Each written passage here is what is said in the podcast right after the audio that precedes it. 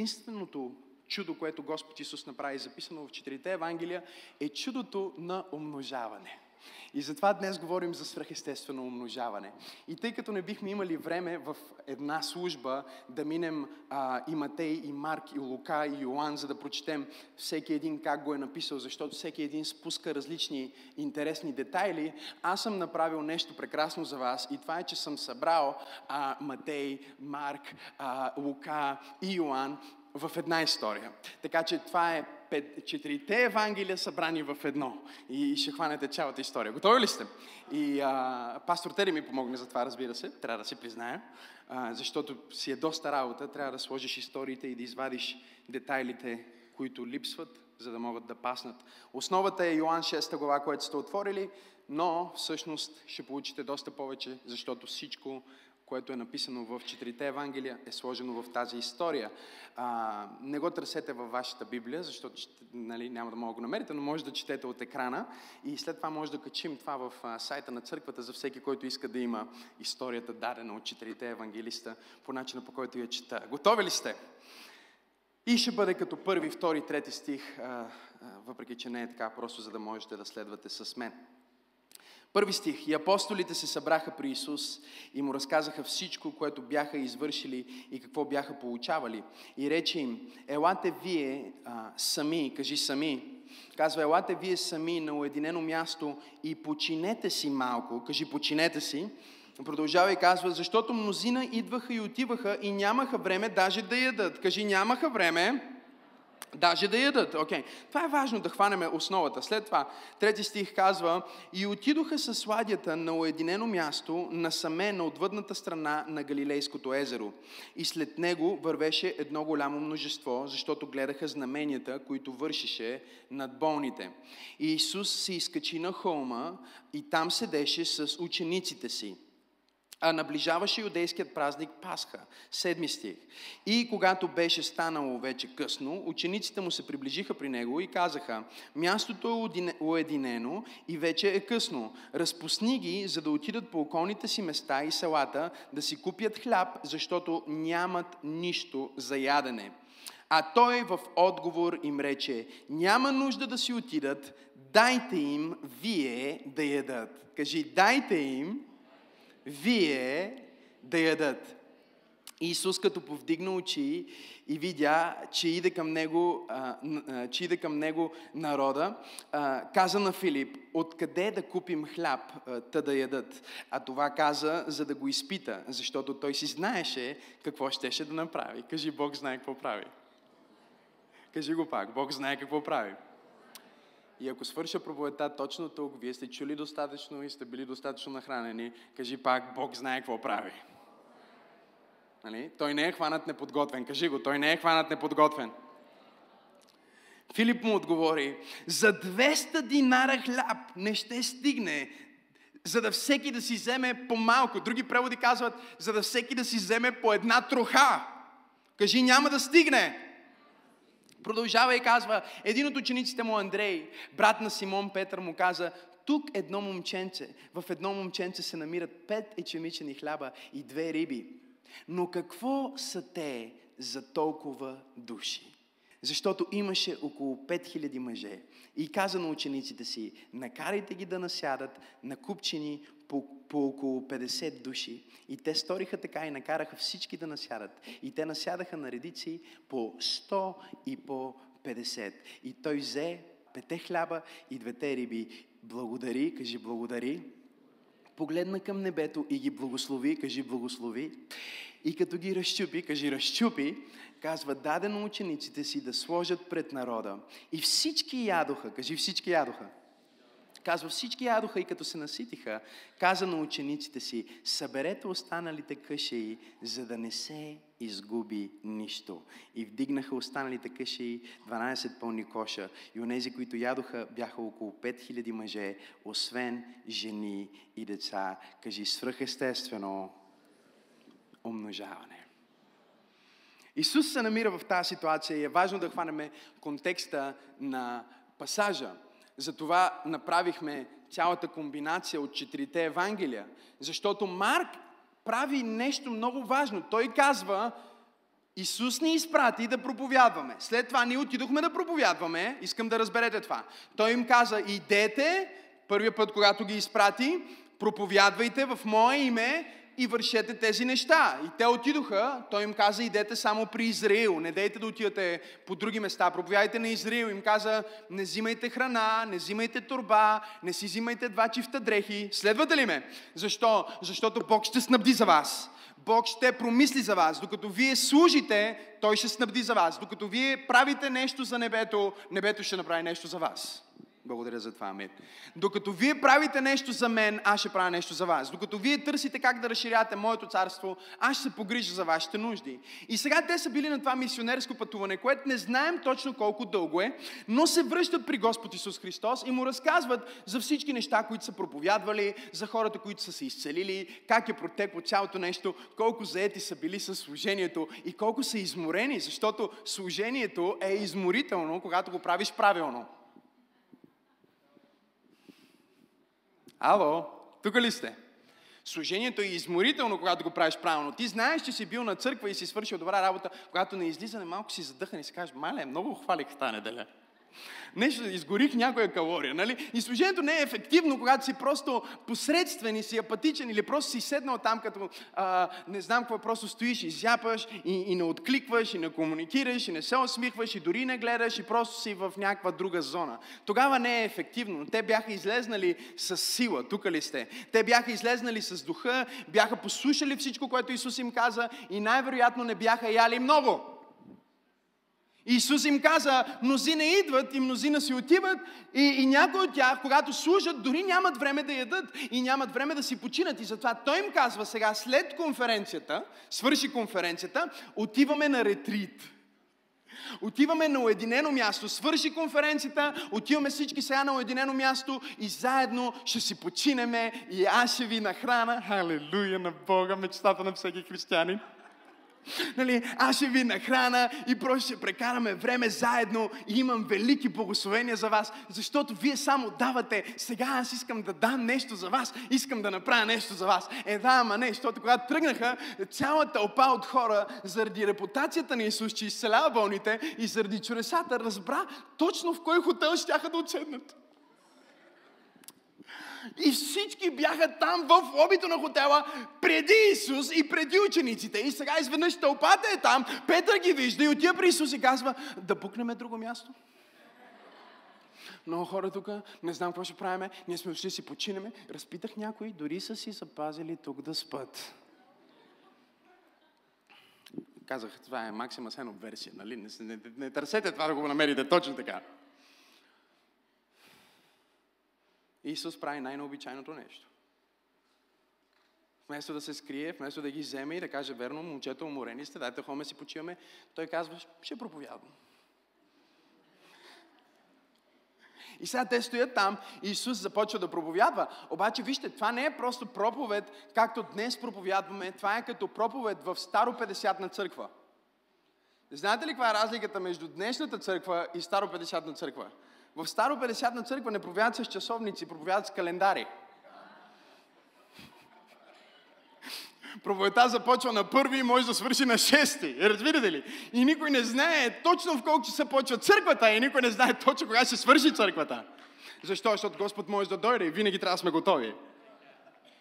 И сега Исус започва да проповядва и минава 1 час и Той още проповядва, минава 1,5 часа и Той още проповядва, минава 2 часа и Той проповядва, минава 3 часа и Той проповядва и корема на Петър започва да се моли на езици. Нали? Започва да звучи това, което когато аз проповядвам много дълго, се случва с някой от вас, нали? Почвате да сменяш едната кълка, окей, да пробваме другата кълка, нали? Малко се завърташ на едната страна, на другата страна и таман пастора набира и ти казваш, окей, Саша пляска по-силно да може да свърши. И аз си представям всички там апостоли, пастири, всичките последователи, всички вече пляскат, но Исус не се изморява, продължава, те пляскат, Той продължава, дори си избрат на крака и Той продължава. И сега какво правиш, когато си бил на мисионерско пътуване, Исус ти е обещал почивка, Исус ти е обещал за тебе храна и сега изведнъж нито имаш почивка, нито имаш храна, има 20 хиляди човека там и той проповядва и ти трябва да стоиш, ти си част от борда, ти си част от разпоредителите, ти си част от посрещачите, ти не можеш просто да стоиш там, ти трябва нещо да правиш там. И затова те се събират настрани и казват, да виждам, Андрей вика, виждам, че имам идея. Аз умирам от глад. Чух корема на Петър как говори на езици още преди Петъсятница. Трябва да направим нещо по въпроса. И един от тях, гениалният Петър, сигурно е той, отива и сега той ще прекъсва Исус, докато Исус проповядва. Исусе, Господи, той е посред блаженствата. Не, само искам, ако може... Чухме някои хора от църквата. Умират от глад.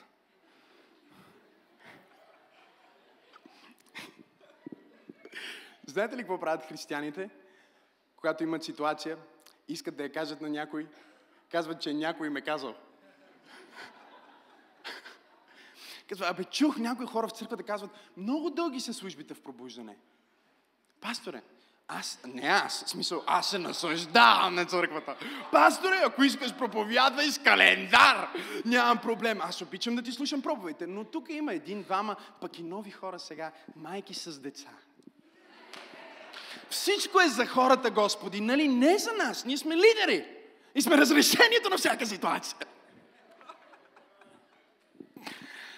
Но тия хора ни казаха.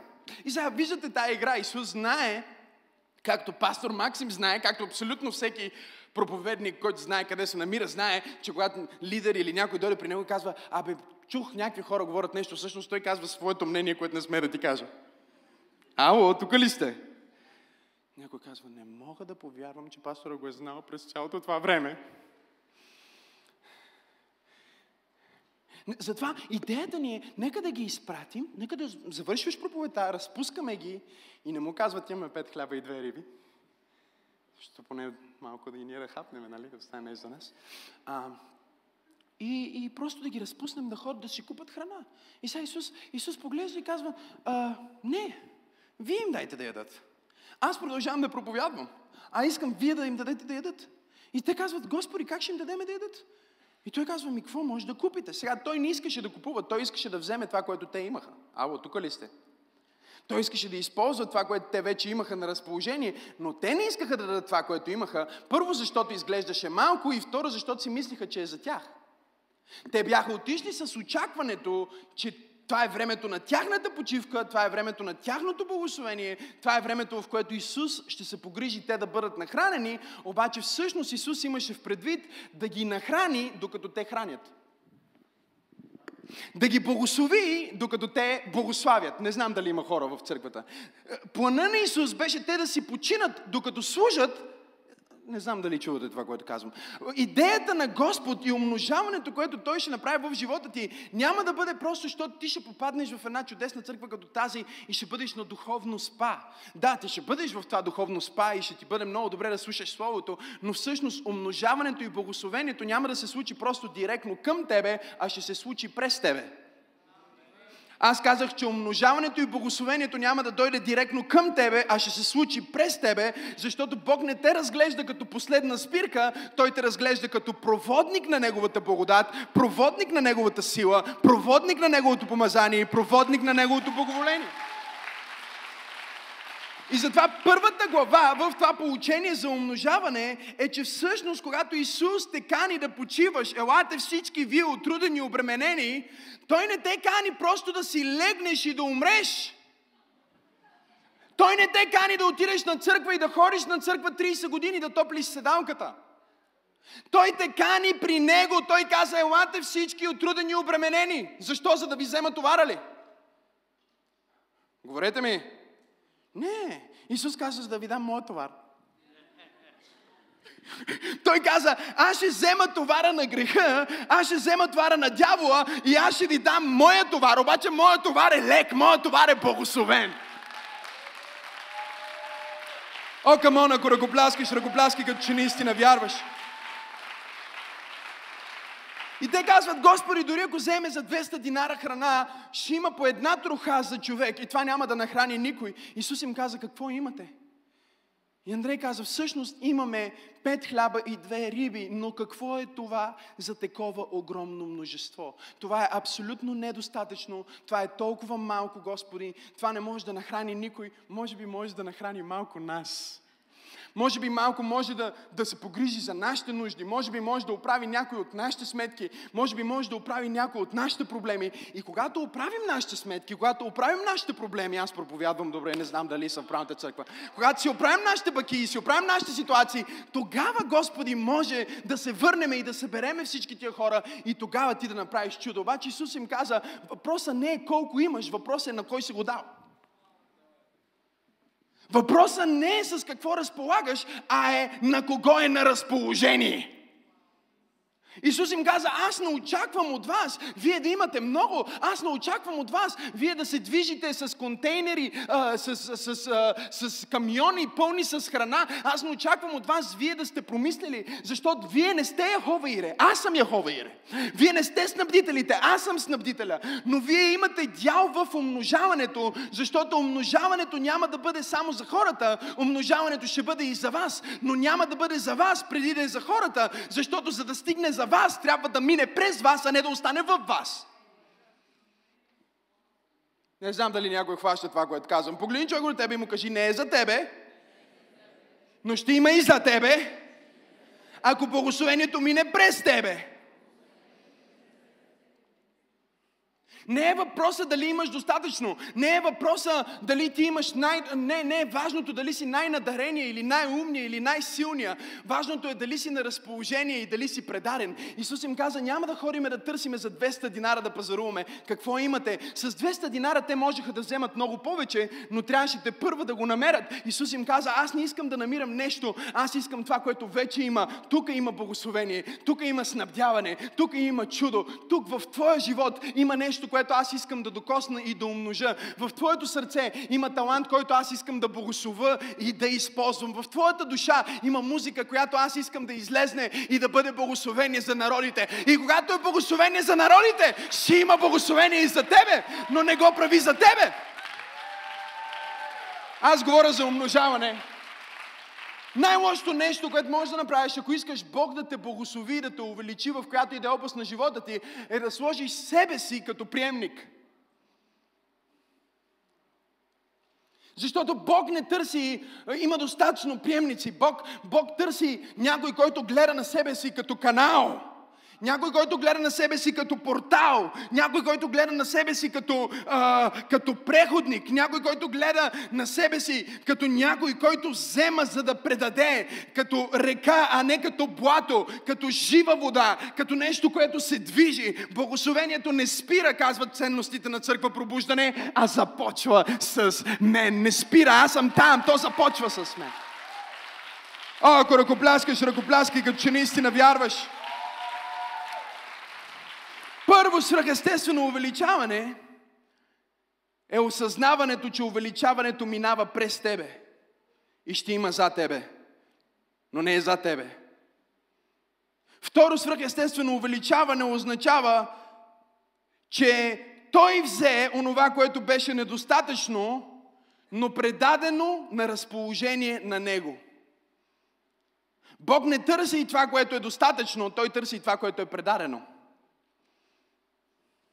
О, благодаря на Бога за това.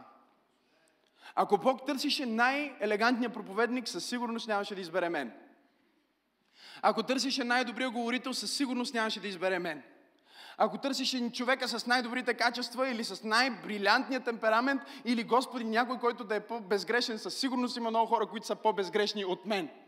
Но слава на Бога, че когато Той прави умножаване, Той не търси безгрешния, Той не търси перфектния, Той търси онзи, който е на разположение, който е предаден и който казва, Господи, дори малкото, което имаме на разположение за Тебе, използвай го както Ти искаш, предавам го в Твоите ръце.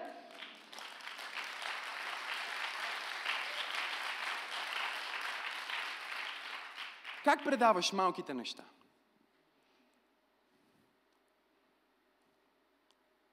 Може би те не искаха да се асоциират с това провалено чудо. Със сигурност някои от тях се съмняваха, че това ще стане. Come on! Не, представете си го дори в този момент. Взимам един хляб и един салам, защото сме в България. Каме сега всички ще дадат. Ако всеки си вземе по една трохичка, ще бъде чудо. Никой няма да бъде нахранен, никой няма да бъде снабден и това ще бъде най-голямото провалено пробуждане. И съм сигурен, че ако имаме някакви асистенти тук или лидери и кажем, окей, кой ще направи едно дарение, за да нахраним всички хора, никой няма да излезе с един хляб и един салам. Нали, всеки ще мисли за това, как да направим нещо голямо и как да организираме нещо голямо, за да се справим с това голямо нещо. Защото повечето хора имат трудност да разбират, че Бог целенасочено избира малки неща. И Бог целенасочено избира малки хора. Не знам дали съм в правната църква. Малки не в смисъл на тяхните сърца и мечти, а малки в естественото. Малки в обичайното, малки по човешки погледнато. Бог винаги намира някакви такива хора, защото Той иска да намери точно това, за да когато умножаването стане в живота ти, всички да знаят, че ти сам това умножаване не можеш да го направиш. Аз искам да пророкувам, че ще има умножаване по 10 за някой в тази църква. Ще има умножаване по 10 на благоволение, ще има умножаване по 10 на помазание, ще има умножаване по 10 на спасение, ще има умножаване по 10 на ефективност и ще има умножаване по 10 на финанси. Имам ли 5 човека в църква пробуждане, които вярват, че Бог е на път да даде свръхестествено умножаване? Кажи умножаване, умножаване, умножаване. Вярваш ли го? Аз вярвам, че Бог иска ние да видим умножаване този месец. Той иска ние да видим умножаване тази година. Той иска да видим такова умножаване, че всички да знаем, това е Бог. Аз искам да видя такова умножаване на моите семейства, че да знам, това е Бог. Халелуя! 2 години, 2 деца. О, на Бога. 3 години, 3 деца. 4 години, 4 деца. 5 години, 5 деца. Бам, бам, бам. Не, шегувам се. Пастор Тери, не припадай, моля те. Умножаване! О, халелуя! Аз искам умножаване. Умножаване на радостта. Умножаване на близостта с Бога. Умножаване на помазанието. Умножаване на славата. Умножаване на хората в църквата. Умножаване на спасени души. Умножаване на финанси. Умножаване на сгради. Умножаване на пари. Умножаване на съдба. Умножаване на приятелства. Хей! Аз проповядвам за умножаване.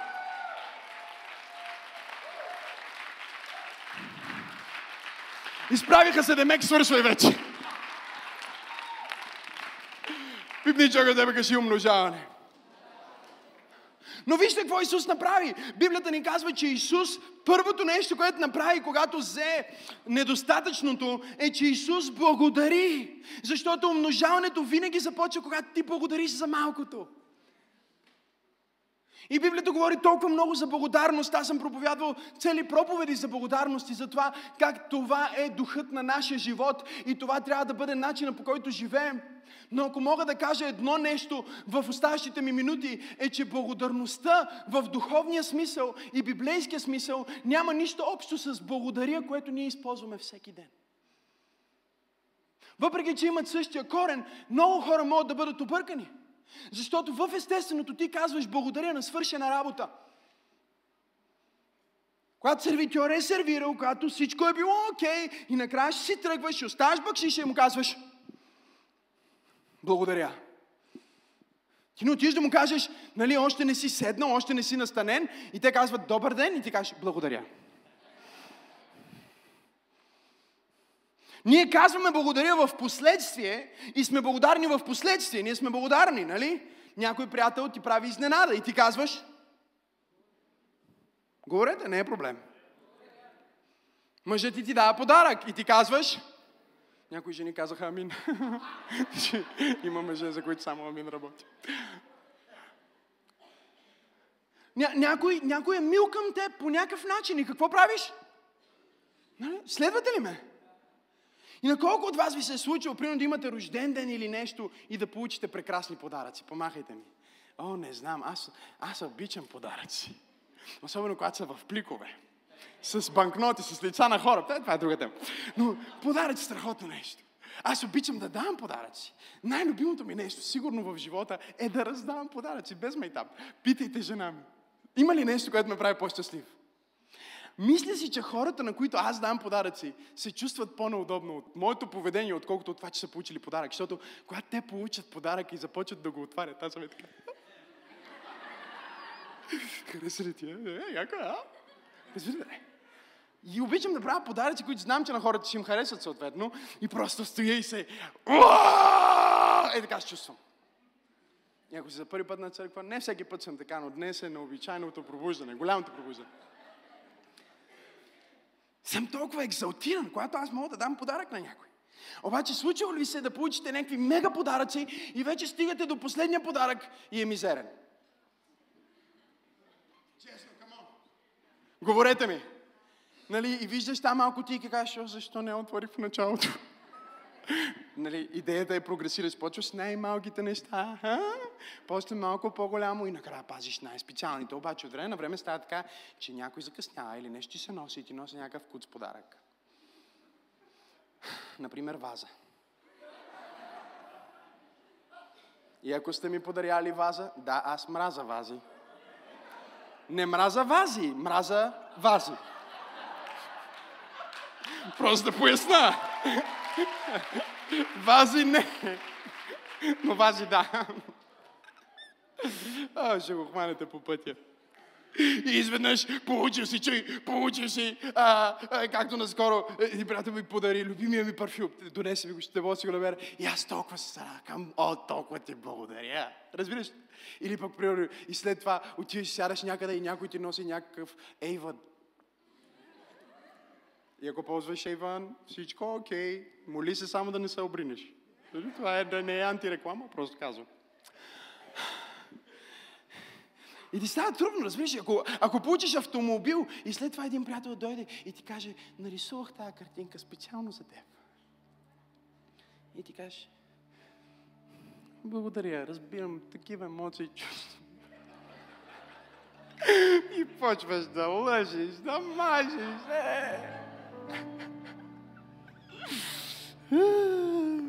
Пастор Тери инструктира хората. Когато му давате подарък, ако не искате наистина да знаете дали му харесва, не го питайте. Защото човек е човек на истината. Спомниш си, когато ми подариха този орел. Не знам на кой беше тази идея. Мисля, че на Жоро беше тази идея. Не знам. Не беше това. Някой каза от църквата, да. Хората казаха, че трябва да е орел. Някакъв празник или нещо. И Жоро излиза с един орел. Ама най-грозният орел, който сте виждали. Едното му око беше криво. Кривоглед орел! И до сега са ми давали подаръци. Някои ми дават голямо дарение. Други носят цветя. И Жоро излиза с комбинацията. Най-великият подарък. Кривоглед орел.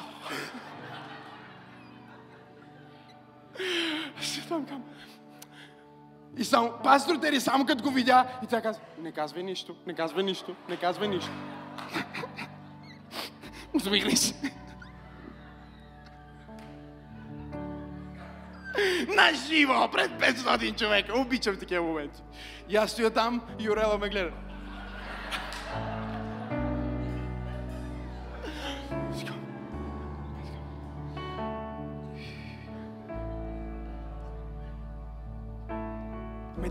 Погледнах хората и виждам тази зала пълна с хора.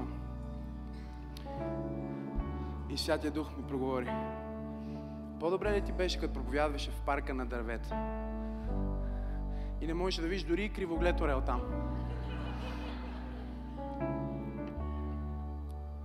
Духовната благодарност не е в последствие и не е за това, което си получил, а е преди да получиш, с вяра в това, което Той е способен да направи от малкото нещо, което сега виждаш. И Бог ще вземе големи неща и ще ги сложи в малки опаковки. Само за да пробва дали ти ще... Не знам дали има хора в църква пробуждане. Исус погледна към небето, Той взе този хляб, недостатъчния хляб, недостатъчните риби, Той ги взе и каза, благодаря. Той не го каза лицемерно, той не го каза просто за пред хората, той не го направи от куртуазия към апостолите или малкото дете, което беше пожертвало своя обяд. Той погледна към небето и каза благодаря, защото той знаеше, че Бог не търси големия подарък. Бог търси това, което е на разположение. Бог търси човека, който е предаден, и човека, който е благодарен, и човека, който казва: Боже, аз вярвам, че ти можеш да използваш малкия ми талант за големи неща, малкото ми сърце за големи неща, малкото ми знание за големи неща. Ти си Бог, който взема малкото и го превръща в умножено изобилие. О, ако ръкопляскаш, ръкопляскай като че наистина вярваш. Той благодари, кажи благодари. Той благослови, кажи благослови. И това, което ти трябва да започнеш да правиш, спри да говориш за таланта ти, спри да говориш за нещата, които Бог ти е дал, които може би изглеждат като нещо малко, като за нещо малко. Започни да ги благославяш. Тука ли сте? Не дай да проклинаш колата ти. Благослови колата ти. Не дай да проклинаш апартамента ти. Благослови апартамента ти. Когато с пастор Тери започвахме, и всеки път си казвахме: той апартамент, не може ли малко по-голям апартамент? Не може да съберем хора. Искаме да съберем хора, но през цялото време казвахме: Боже, толкова ти благодарим за това, че има къде да се съберем и да се молим. Има къде да хвалим. Има къде да викнем хора и да ги нахраним. Има къде хора да се изкъпат и да легнат и да спят. И ти си снабдил това нещо за нас. И Бог казва: окей, Макс, разбирам посланието. Време е за увеличаване.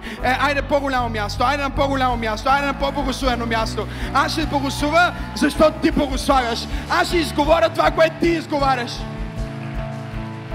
Библията ни казва, че Исус Христос е апостола на нашата изповед. Той трябва да повтори това, което ти казваш. Не го карай да се чувства неудобно. Не го карай да се чувства, да се чуди как да каже на отец, че ти си казал, че носът ти е твърде голям.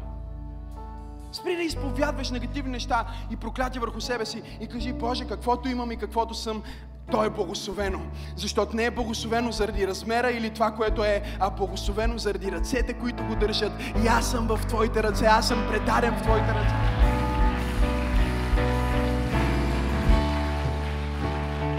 И накрая направи любимата ми част. Готови ли сте? Той благодари, кажи благодари. Той благослови, кажи благослови. И той разчупи. Кажи разчупи. Когато ние искаме Бог да направи увеличаване, Бог започва разчупване. И това е объркващото нещо в животите ни много често, че областите, за които ние казваме: Боже, вярвам да ме благословиш в тази област, точно в тази област започва разчупване. Не знам дали има хора, които са преживели разчупване. Разчупване на взаимоотношения, или разчупване на сделка, или разчупване на финанси, или разчупване на здраве, ало, тука ли сте, или разчупване на приятелство. И изведнъж ти си казваш: чакай, Боже, аз те моля да ме благословиш, а ти ме разчупваш. И Бог ти казва: ти не разбираш, аз не мога да благословя нещо, което не е разчупено. Така че докато ти разграничаваш разчупването от благословението, Бог ме е изпратил да ти проповядвам днес в Църква Пробуждане и да ти кажа, че благословението е в разчупването. Чудото е в разчупването. И областта, в която си най-разчупен, е областта, която Бог най-много иска да благослови. Аз пророкувам и декларирам, че там, където имаш най-голямата ти болка, ще имаш най-голямата ти благословия и Бог ще очуди враговете ти с чудеса и знамения точно в тази област. Той взе и започна да го разчупва и ужаса на апостолите. Чакай, не го чупи. Той започна да го разчупва, защото няма благословение без разчупване и няма разчупване без благословение.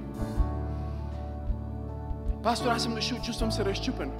Бог ще благослови тази област. Най-добрият ми приятел ме предаде. Бог ще благослови тази област. Областта, където има, е благостта. Областта, където има благословение. И той го разчупи. И учениците стоят. И когато си много гладен и има храна пред теб, и ти се даде в ръцете, и ти идва под наследство,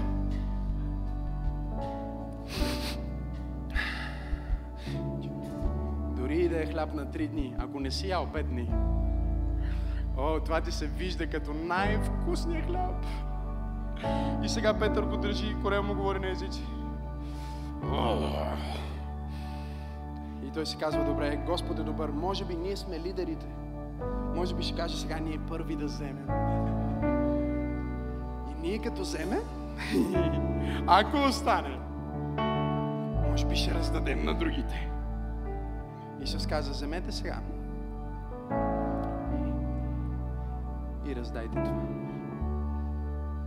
Дайте това, което искате. Дайте това, което нямате. Дайте това, което изглежда недостатъчно. Дайте това, което е благословено. Дайте това, за което е благодарено. Дайте това, за което е разчупено. И Петър започва да дава, и аз си представям, Петър отива при единия човек и казва, Шемо, не взимай много. Гледай, колко хора има тук. И човекът тръгва и той, чу ли го кафе? Чупи го на две, чупи го. Човек си взима малко. Наяде ли се? Не. Хайде, вземи още малко. Окей, добре. Отива до втория човек и го пита, случайно да си в пост?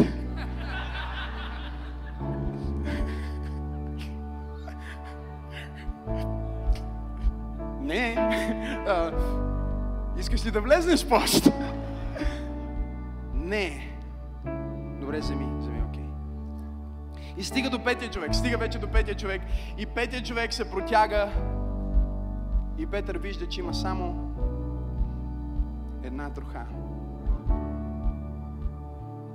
И докато човека се протяга, и Петър взима това решение в частица от стотната, че ще даде и тая троха.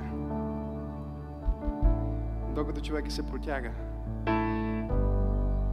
хляба започва да се умножава. И започва да се увеличава. И започва да се увеличава. И те раздават, и раздават, и раздават, и раздават, и раздават.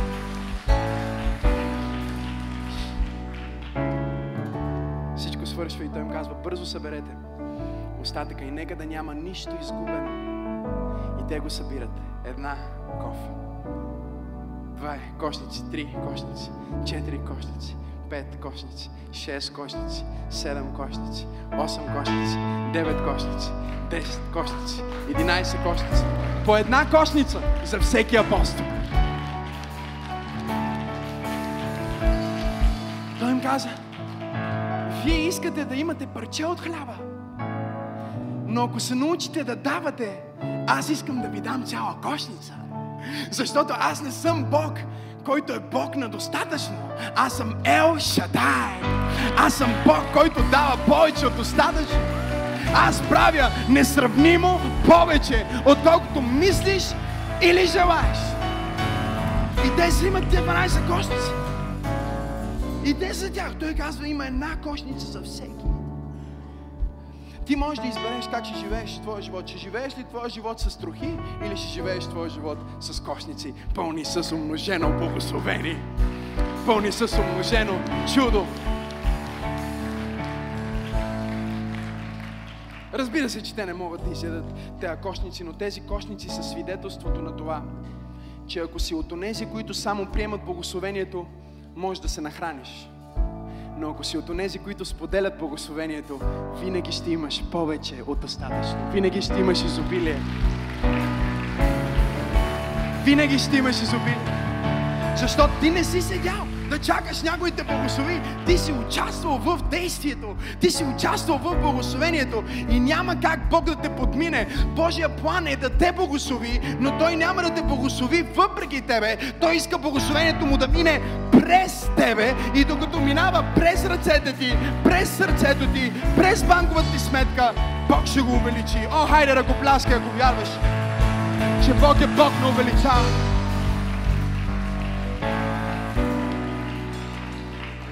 много е значимо. Много е значимо. Защото на другия ден мнозинствата пак се събират около Исус. И тук имаме най-великия възход на служение и най-великото падение на служение в рамките на една глава. Първо 20 000 човека го слушат и той ги храни. В следващата глава същите 20 000 идват, защото ги е хранил. И той им казва, вие дойдохте за хляба, защото получавахте благословението. Аз съм хляба на живота. И идната неделя имаме причастие, но Исус започна постановяването на Господната трапеза, защото Той погледна тая група от евреи и им каза, който не яде моята плът и не пие моята кръв, той няма дял с мене. И това беше най-обидното нещо, което Той можеше да каже на тая група от евреи. Разбира се, Той имаше в предвид духовно своето тяло, имаше в предвид духовно своята кръв, имаше в предвид спасението. Но те бяха обидени от начина, по който Исус комуникира. И 15-20 хиляди човека започнаха да си тръгват на тълпи, както ги нахрани по 50 и по 100, така си тръгваха по 50 и по 100. Можете ли да си представите тази служба на Исус? И още в интродукцията на Неговата проповед, секторите започват да си тръгват. Защото християнството, което Той им проповядва, вече не е християнство, в което те са само приемници, а е християнство, в което са участници. Всички си тръгнаха. Всички до един си тръгнаха. И останаха само 12 човека. Единствените, които споделяха хляба. Само те останаха с хляба. Аз мога да разбера какво ще бъде твоето бъдеще с Бог във вяра. По това дали ти споделяш хляба. Защото тези, които бяха споделили хляба, Исус ги погледна и каза, стана неудобно вече, момчета. Днеска нямахме хранителна програма, неудобна проповед. Вие ще си тръгвате ли? И Петър го погледна и каза, не, чакай малко. Ми имаме тук 12 кошници. Ти виж, че ние не разбираме. Ние всичко разбрах. Къде да отидем? Ти си хляба на живота. Само в теб има думи на вечен живот. Само в теб има думи, които спасяват, думи, които изцеляват, думи, които възкресяват, думи, които вземат малкото и го умножават. Ние сме с теб. Пипни човек от теб, му кажи, споделяш ли хляба? Пипни човек от теб, му кажи, споделяш ли хляба? Пипни човек от другата страна, кажи му, споделяш ли хляба? Ако ти споделяш хляба, ако ти имаш дял, ако ти си сложил своята ръка и имаш участие, не просто като приемник, а като част от потока на Божието благословение, Бог казва, че ти си обречен на умножаване. Ти си обречен на благословение. Ти си обречен на изобилие. Но повече от всичко, ти си обречен на близост с Исус Христос. Имам ли 10 човека в църква пробуждане, които казват, Боже, от всичко, което искам, най-много искам да бъда близо. Здравей! Толкова се радвам, че успя да чуеш това послание. Ти можеш да си гарантираш, че няма да пропуснеш нито една проповед, нито една нова песен и нищо от прекрасното съдържание, което идва към църквата, като се субскрайбнеш към нашия YouTube канал. Така че точно сега можеш да натиснеш субскрайб и да последваш канала на Църква Пробуждане. Нещо друго, което можеш да направиш е да дариш. Ако тази проповед и другите такива послания, които качваме, благославят живота ти, аз те насърчавам да бъдеш съпричастен, като участваш и натиснеш точно сега на иконката Дари. Всичко, което правите, наистина има значение. Бъдете благословени!